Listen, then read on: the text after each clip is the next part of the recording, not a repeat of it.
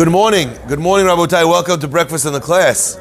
Breakfast in the Class today is dedicated in loving memory and Lilui Nishmat, Naima Bat Yosef, Aleh Shalom for Azkara, sponsored anonymously. As well, sponsored by Stephen Rappaport, the Breakfast King, dedicated in honor of the Rabbanim, the Chazanim, the Gabaim, in recognition for all you do for the community. Also, Breakfast in the Class is dedicated for the Refuah of all of Am Yisrael, sponsored anonymously. Breakfast in the Class also dedicated by Sarah Jai Mahani, dedicated in honor of Natalie and Michael Dweck in celebration of the birth of their baby boy, Mabruk. Um, Breakfast in the Class dedicated loving memory, Lilui Nishmat Miriam Bat Yosef, Aleh Shalom, sponsored by Katie and Eric Goldstein. So good to hear from you again, Eric. And as well, the week of cold brew is sponsored by David E. Ash in honor of you and your substantial capacity to good today and every day. My friends, the end of the parasha deals with a very interesting story, but the expression it uses bears and requires a little bit of analysis. Miriam comes to Aharon Kohen, and she speaks to Aharon, her brother, about Moshe, her other brother. Could you imagine the pressure of being in that family, by the way? You know, imagine you're like born in that family. You're like, oh, what's your name? Oh, my name is David. Oh, what do you do? Oh, I'm just a CPA. yeah, Aaron's a Kohen Gadol. Moshe is like the leader of the Jewish people. Miriam leading all the women. They're all Nevi'im, the whole family. Everyone's a Navi. Then there's like, you know, the, the other kid who like sells Bitcoin. Okay, either way. So there are no other kids. So uh, in the story, it's actually quite remarkable. She speaks to Aaron and she says, Odot, about her brother, Odot Isha Kushit Asher Lakach. That Moshe Rabbeinu married this woman, her name was Sipporah. The Chazal explained to us what was he saying, or what was she saying, excuse me, about the woman that Moshe Rabbeinu took. Did they not approve of their sister-in-law? Did they not think she was good enough? What was the chatter? It doesn't tell us in the pasuk what it was that she said. But Chazal explained to us, they record a conversation. A conversation that happens that gets overheard and understood uh, uh, by Miriam, she recognizes and realizes that Moshe Rabbeinu has separated from his wife, from Sipporah, not in terms of divorce, in terms of separation, but in terms of marital intimacy. And the reason for that was that since Moshe Rabbeinu was a Navi, unlike any other Navi or prophet that had ever lived, that God would appear to him without any preparation. Every other prophet required a series of steps that would bring them to a state where they were capable of receiving prophecy from God. Therefore, they had no problem being with their husbands or wives because even if they were impure from marital relations, you know, that just would mean that they were not experiencing the word of God at that time. When they would then become purified, go to the mikveh, become pure again, do the process, get themselves in a state of happiness, of dvekut, of connection to God, then they could experience prophecy. So there wasn't a problem. Whereas with Moshe Rabbeinu, God would and could appear to him at any time.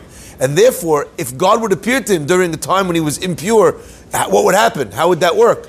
So therefore, out of the abundance of caution, Moshe Rabbeinu needed to separate. In fact, to illustrate this to Miriam, God appeared to Miriam and Aaron when they were in a state of impurity.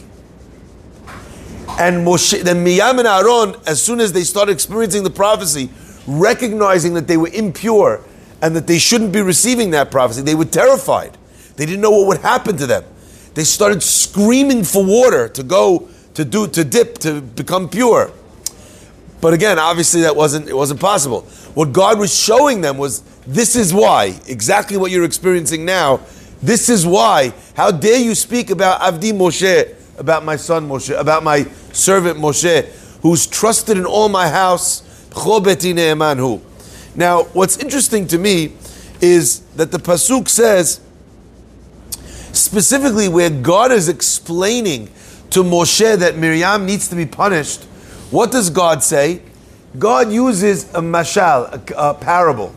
He says.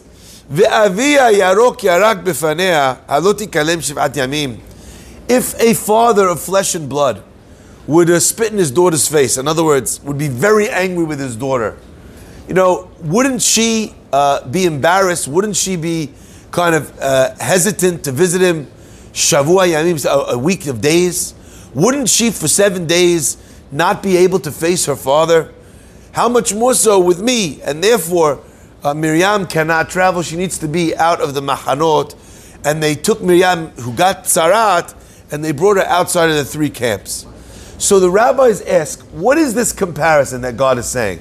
Look, if her father was upset at her, you know, it might take her a week to, to get to get past that. So much more so. How much more so with me? So Shivat Yamim, seven days, she needs to be secluded. Uh, she needs to not see me, so to speak. Okay? What is this comparison to her father being upset? So the Gaon from Ostrov says something incredible. He says, if we go back, this Miriam, she criticizes also someone else in her past. Who else does she criticize? And specifically for issues of marital intimacy. Who else does Miriam criticize? Anyone remember? Sorry? Excellent. Amram. She she says to her father, you, uh, your gezerah is worse than Paro. What happened? Paro made a decree that they're going to kill all the boys. Amram tells his wife, we should no longer be together because if we have a boy, they're going to kill it. Why should we bring a child into the world for it to be murdered? Miriam goes to her father and says, How could you do that? Your decree is kashem mishel paro, is worse than paro, because paro's decree kills boys. Your decree kills boys and girls. So your decree is worse than paro. So Chazal ask, how did Miriam have a right? How did Miriam have the ability to go and give tochacha, to go and tell her father what to do? You're not allowed to speak to your father that way. So what's the answer? The answer is there's one loophole for a child to correct their father. And that is when the father's doing something wrong.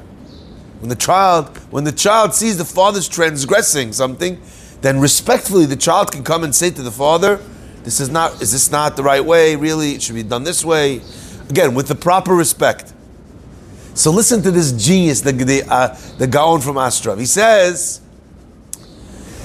that Miriam came to her father and said, "You can't separate from your wife." How was she allowed to give him the tochacha? Because there's a machloket as to when a person fulfills the mitzvah of Pirya of having children. Bet Shammai says, when do you fulfill the obligation? When you have a boy and a girl. Excuse me, when you have uh, two boys. Okay? So, in what scenario would Miriam be allowed to tell her father off if she held like the opinion of Bet Shammai? Why? Because at that, at that point in time, what did he have? He had Aharon and he had Miriam. So he had a boy and a girl. But the other opinion, the opinion of uh, Bet Hillel, is that you have that with one boy and one girl, you fulfilled the obligation. So if she held like Bet Hillel, Miriam was not allowed to say a word to her father. The only reason why she could con- she could correct her father is because she held like the opinion of Bet Shammai. She says Bet Shammai says the mitzvah is only fulfilled if you have two boys. You don't have two boys, Dad. You only have Aharon and me. However, now when it came to Moshe, and Moshe separated from his wife, why would she be allowed to have this criticism, not of her father, but of her rabbi, because Moshe was the rabbi of all Am Israel, if he did something wrong? The only way she'd be allowed to speak against Moshe is if she held of the opinion of Bet Hillel, because Moshe, what did he have already? We know Gershom and Eliezer, two boys. So Miriam is literally picking sides here. When she criticizes her father, she follows the opinion of Bet Shammai. When she criticizes her, when she criticizes her brother Moshe, she follows the opinion of Bet Hillel. Therefore, Hakadosh Baruch Hu says, "Ve'avia yarok yarak befanea." Either way, we have a problem here if she's right about you, Moshe, that's what God says to Moshe, then she has an apology to make to her dad. And if she's right about her dad, then she has an apology to make to you. Therefore, he uses the expression of Avia Yarok Yarak her father being upset because he says, Moshe, you can't defend your sister here. If you defend her, then she has a problem with Amram. If he defends her, she has a problem with you. She needs to learn her lesson. My friends, the reason why I wanted to bring this up is because there's something that I think is a profound lesson that we're learning uh, from this. Not just the, the interesting kind of intricacies of what was going on in the halachic mind and the process of understanding in Miriam's brain. But this idea that sometimes we'll correct someone for one reason, and sometimes we'll correct either the same person or someone else using the opposite reason in the same in the same person. And uh, let me explain what I mean. You know, sometimes your situation is shalom bayit situation. You know, and uh, your wife might criticize you, you know, for being a little too forward. You know, you said it. You you know, you really shouldn't speak that way to my parents. You know, I can't believe it. You know, getting involved in my family issues, causing problems. Can't believe you did that. You're like, okay, you learned the lesson. Next time, parents say something to their daughter. You're sitting there. You learn the lesson. What do you do? You keep your mouth shut. You walk out. Your wife says, I can't believe you didn't stand up for me. right? It's true facts. You're like, but, but, but, right? It happens oftentimes that a person is criticized or someone criticizes using both sides of the coin. You spend too much money, you spend not enough money. Yeah? Too much chesed, too much deen. Really, you know, you have no boundaries. You don't know how to say no. Then next time they come to you, they say, you're like, you always say no.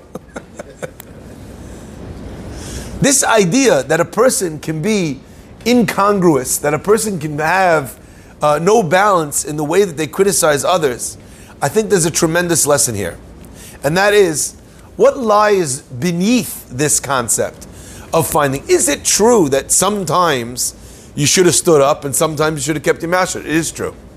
Is it true that sometimes you can attack someone and call them out for the fact that there's not a, that they don't say no enough and sometimes say that they're saying no too much? Is it true? It is true.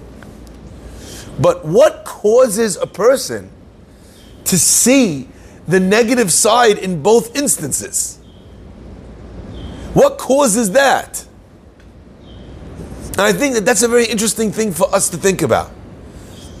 I always love referring back to Rambam when Rambam describes this story of Miriam, a story that we have an obligation to remember every day. In the Zechirot, one of the things that we remember is to remember what happened with Miriam. What a crazy thing. She has a comment. Who does she make this comment to? Who she make the comment to? Her brother, Aaron. She doesn't take out a billboard in the Sinai desert what does Moshe think he's doing? Hashtag me too. She, she doesn't put him on, call him out on Instagram, right? She doesn't shout at him in front of the Sanhedrin. She goes to her brother, Aharon, and she says, she has a conversation that she's worried about her younger brother. What is he doing? He's doing the wrong thing. Miriam cares about her younger brother. She's not trying to do him any ill will. She has no ill will She's not trying to harm him. Rambam says, look at how powerful Lashon Hara is. That with all of the excuses, I didn't mean harm, I didn't do it publicly, I didn't embarrass the person. Moshe Rabbeinu wasn't embarrassed, he didn't even know about it. Only after God told him did Moshe Rabbeinu know about it. So with all of the reasons why Lashon Hara was okay over here, still Miriam and on her level, because she's such a tzaddiket, God deals with the tzaddikim and uh, tr- and punishes tzaddikim. Kechut hase'ara, like the width of a hair, because he expects much more from them. You know, you could have a CEO fired for saying one bad sentence. Why? Because so much depends on that CEO. If you said the wrong thing, took the wrong side, gave us the wrong optics, you could bring down the whole company. Nobody cares if the janitor said that same sentence. Why? Because his words don't carry that level of clout. Miriam and even privately, is being judged uh, for saying lashon hara. But says Rambam, look and see and notice how seriously Judaism takes speaking badly about people. You said something between you and someone else. Your intentions were good. You were coming from the opinion of Bet Hillel or Bet Shammai. Hashem's like, I don't care. Lashon hara is fire. And when you play with fire, you get burned. So, how do we avoid speaking Lashon hara? What is a person supposed to do? You know, you're not allowed to say anything. What's a person supposed to do? So, I want to share with you one bit uh, of advice. And I'm, I'm reminded of a story we shared once before. I think it was Rabbi Galinsky that went at the time to the Steipler to Rabbi Israel Yaakov Kanievsky. And he said to him, he asked him a question about whether something was the appropriate thing to do. Is it the right thing to do, the wrong thing to do? I understand that it's allowed. Anyway, two minutes later, while they're having the conversation, the Steipler's grandchild walked into the room.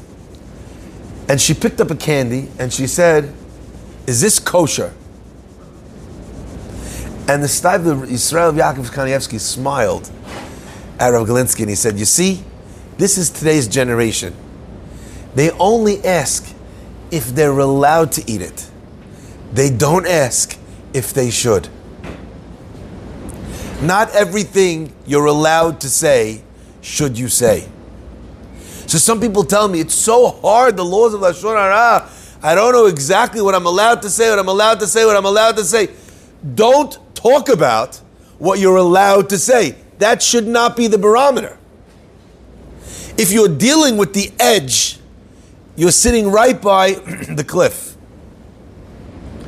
If your question is not, am I allowed to say this, but should I say it? If that's how you decide what to speak about, it becomes a heck of a lot easier to keep the laws of Lashon Hara. Because it's not about what you're allowed to say, is this something that I should say, that is important to say? How many times are we saying Lashon Hara about somebody that, you know what, who cares? Why, this person that's sitting next to you, are they going to solve the situation for you? Do you know that information 100% accurate? Do you know that it's true? And do you know that it's true today? Maybe the person changed his mind or changed his ways. How would you know? You think he sends out a message to all of his friends, I did teshuvah? So is your information current? Is your information something that you saw and witnessed with your own eyes? Do you know that this relaying of that information, even if those things are true, are going to change the situation for the better? If it's not, what benefit is there in sharing this word, these words with somebody else? People should know, Rabbi. People need to know. Really? Why? Why do people need to know? He's presenting himself as if he's this and he's really this. So what? You have a specific case. Someone comes to you and they ask you. You have personal information. You know for a fact, your own eyes, you know it's still true. Guy's a thief. Someone says to you, I'm thinking of investing with this guy. Now you can call me and we can have a conversation. Why? Because there's a mitzvah in that instance. You have information, you know it's correct, you know with your own eyes. Maybe you need to say something. But my friends, if that's not the case, what benefit is there in spreading bad uh, language or spreading evil gossip about somebody? We learn from Miriam that even when you have all the answers in the world, and even when she's backed up by someone like Bet Hillel Bet Shammai, and even if her intentions are pure, and even if she didn't say it in public, she still suffers this lesson. And that's why I think the Torah says, remember Miriam forever. Because she was the best Ba'alat Lashon Hara ever. She did it with the best reasons and the best intentions and the best excuses. There's no one who's going to say Lashon Hara in a better way than Miriam did. And yet, she was punished. Could you imagine? And by the way, I always say this, you know, uh, we know that the people, Am Yisrael, the whole time that Miriam was uh, in seclusion as a Mitzorat, Am Yisrael, the whole of the Jewish people waited for her and they didn't travel. as a reward for the fact that when Miriam went to the river with uh, Moshe, she stayed there to watch over what would become the future redeemer of the Jewish people. So the whole Jewish people waited until Miriam was ready. I always read this pasuk and I start laughing. You know when you're really late to an event and they're like, "Where are you? Where are you?" What do you always tell them? Start without me. Start, just start. I'll be there soon. You get to an event and they waited for you and the whole place waiting. How do you feel? feel like a dip, right? What do you tell them? You should have started. Yesterday I was on my way to a wedding. Mazal tov to the Cohen and Pearlstein families. I was on my way to this wedding. We got caught in terrible traffic. So I got a message from someone in the family. Where are you? I got to this stupid bridge, Shema Israel. You ever hear of a bridge that doesn't take E-ZPass? I've heard of that. Okay, you're behind the times, no problem. Not only do they not take E-ZPass, they don't take a credit card. They're like, it's two dollars. Who carries? I don't carry. You carry cash anymore? Anyone here carries cash in your pocket? Stephen. Okay, that's all. God bless. This is a man in the financial world. If he's carrying cash in his pocket, you know that that's what he thinks about the markets. don't even do online banking. He doesn't do online. I'm there with my phone. I'm ready to Apple Pay. You know, Google. You know, Google Pay. I've got my credit cards. You know, I don't know what to do. I was like, should I write you a star? Like, I'm not sure at this point what to do. So the lady, she's like, no, no problem. She gets out for 20 minutes. She's taking, copying down the license, the driver's license. She gets out of the booth. She's looking at my at the at the license plate. She's writing it all down by hand. She gets, she goes, uh, yeah, send it in by check or money order. Unbelievable. So I'm late to the event. I said, please don't wait for me. so embarrassing. The whole place waiting for you. On the one hand, what is Sachar for Miriam? The whole Jewish people wait for her. On the other hand, if you're like 10 minutes late for a wedding, you get to everyone's like, Rabbi, Rabbi, right? If they need to wait for you for the minyan, you come late to the class, right? Everyone's looking at you. Imagine they, imagine I was supposed to give Shabbat afternoon class. I always come a few minutes late, but right? Imagine Shabbat afternoon class. Pashat Naso. I don't turn up till the next week. Pashat Ba'alotecha. Everyone's still waiting. They're mooting in their chairs. She kept them waiting a week. They'd wait. Thank you. Thank you, Stephen. Okay? You understand? Challenge. And yet, I think that's the point why we made such a big deal out of it. In order to be able uh, to have a kapara for Miriam, that Miriam had this. How many sins does this great tzaddik have? Only one that we're aware of in the whole Torah. So Hakadosh Baruch Hu gave her a method, a mechanism of kapara through this. That she spoke about someone. What's everyone talking about? Oh, can we travel today? Oh no, not yet. Miriam's not ready. She's still mitzorat. Oh, can we go now? No, no, she can't because she spoke lashon hara about Moshe Rabbeinu. The kapara was that she had someone speaking about her. And my friends, that also applies to each and every one of us. You know, you think you're speaking Lashon Hara about someone else. That's what's happening in other people's mouths about you. Because midah keneged midah.